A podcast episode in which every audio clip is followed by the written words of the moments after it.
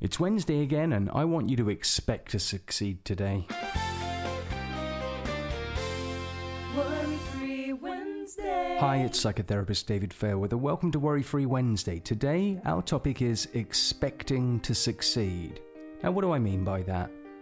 Basically, what I'm saying to you is that if you expect things to go poorly, then you're going to be a great deal more worried about things than if you were expecting them to go well and feeling quietly confident.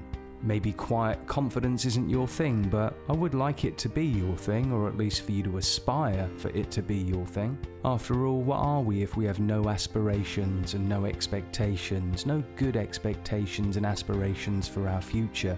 And I guess we aspire to have a terrible future that goes badly, and we expect that. Whoa, hold on a second, no, that's wrong. In case you haven't noticed, your future has not happened yet and therefore it is not guaranteed to be the way that you imagine it's going to be. Something could change, and I'd like that something to be you. Simply telling yourself it's going to be okay is going to be quite a tonic in comparison to, oh my god, it's going to go terribly. I don't think everyone on this planet really understands the power and the impact of expectation. But if you are delusionally expecting something that you anticipate to go a certain way in your future that's not great, then you're kind of abusing your ability to project imaginative ideas into an off in the future date.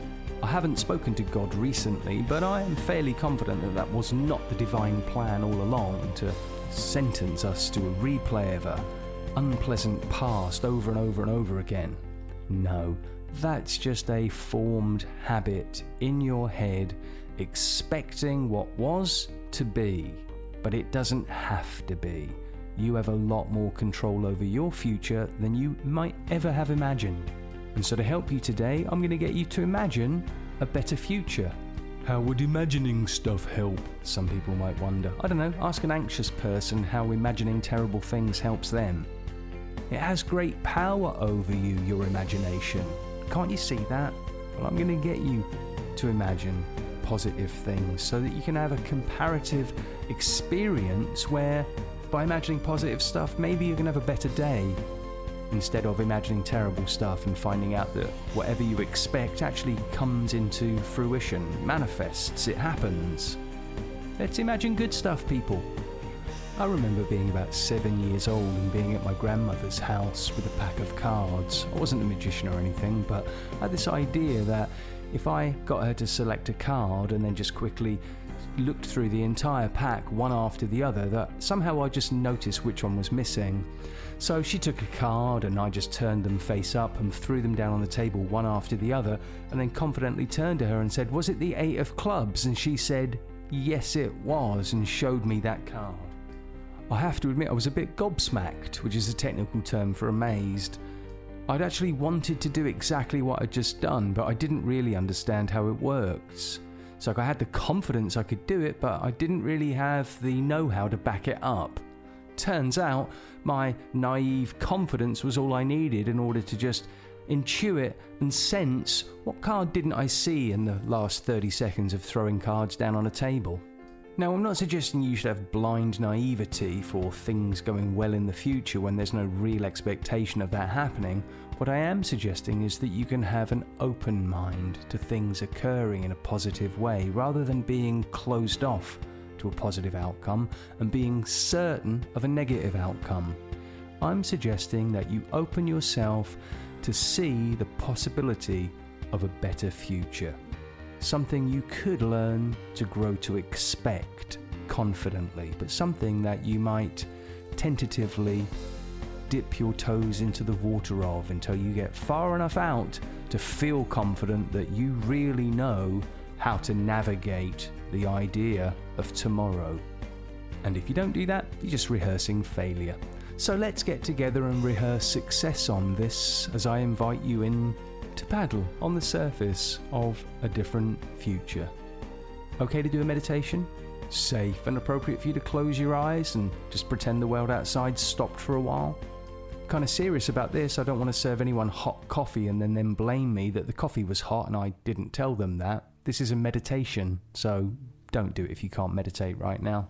So, for anyone not in the middle of gluing a Fabergé egg back together under a microscope, I invite you to please take a seat, take a deep breath, and close your eyes as you begin to relax your body and follow your breathing to a deep place of focused attention. Attention without tension, just simply relaxing as you softly hold your mind focused on my voice and the words I offer you. I'll suggest and not request things for you to do, and if you're open to having experiences, then it's your decision to comply. So now let your breathing take you even deeper relaxed. And imagine watching yourself walk towards your future with confidence. See the way your shoulders are up, not down, the way that your head is focused forward, not slumped and pointing at the ground. Observe your purposeful gait and see the determination that you have to make things go a particular way that's good for you. And as you watch that you succeed, I want you to imagine for a moment and contemplate all the reasons that you really could be more confident about this. Watch and hear evidence of your capacity to be confident about your future fly around your mind and through your mind and feel those that you can catch and hold on to that make sense for you and make sense to you. It isn't just that you don't have a crystal ball, it's that your future hasn't happened yet. So you have more influence in creating it than you might have imagined. So don't worry, that's a negative influence feel positive and drift into that positive you and have the experience of what it's like to walk in confidence towards your future. What do you see coming towards you that you can take on, you can overcome, and you can succeed with? Feel that success turn into a colour, a colour of your choice, the first colour that comes to you, not one that you think about. And just allow that colour to permeate your being. Feel yourself breathing the colour of success into your arms, legs, your torso, into your head, and through your mind. Feel that success permeate and penetrate every cell of your being so that you can feel your confidence amplifying with every idea that comes to you confirming, yeah, I can make my future. I can exert control. I can feel confident, and I can feel that confidence working for me in my future. The future that's best for me, the one I can imagine now. And as you just simply drift and wonder, watching that happen, not knowing how much you're rehearsing, a successful future right now, but just knowing that it feels right to do this. And it is your right to feel good doing this. So take a moment and amplify those good feelings. Saturate yourself in that successful color. Lock this into your neurology and expect this to happen. And then simply do whatever you need to do to reinforce this assumption Take a deep breath and shake off this trance. Open your eyes and come back to waking reality now. I'd like you to be curious about how, over the coming hours, days, months, or years, things will change for you and have already begun changing, have they not? And as you allow a few moments to let those realizations sink in to become a part of you, I would like to invite you to like, love, and share the show. And make sure you turn up next week when we're going to help you overcome your compulsions. This was psychotherapist and high performance mind coach David Fairweather. Contact me at david at davidfairweather.ca, and I'll see you next week for Worry Free Wednesday. You take care and stay confident.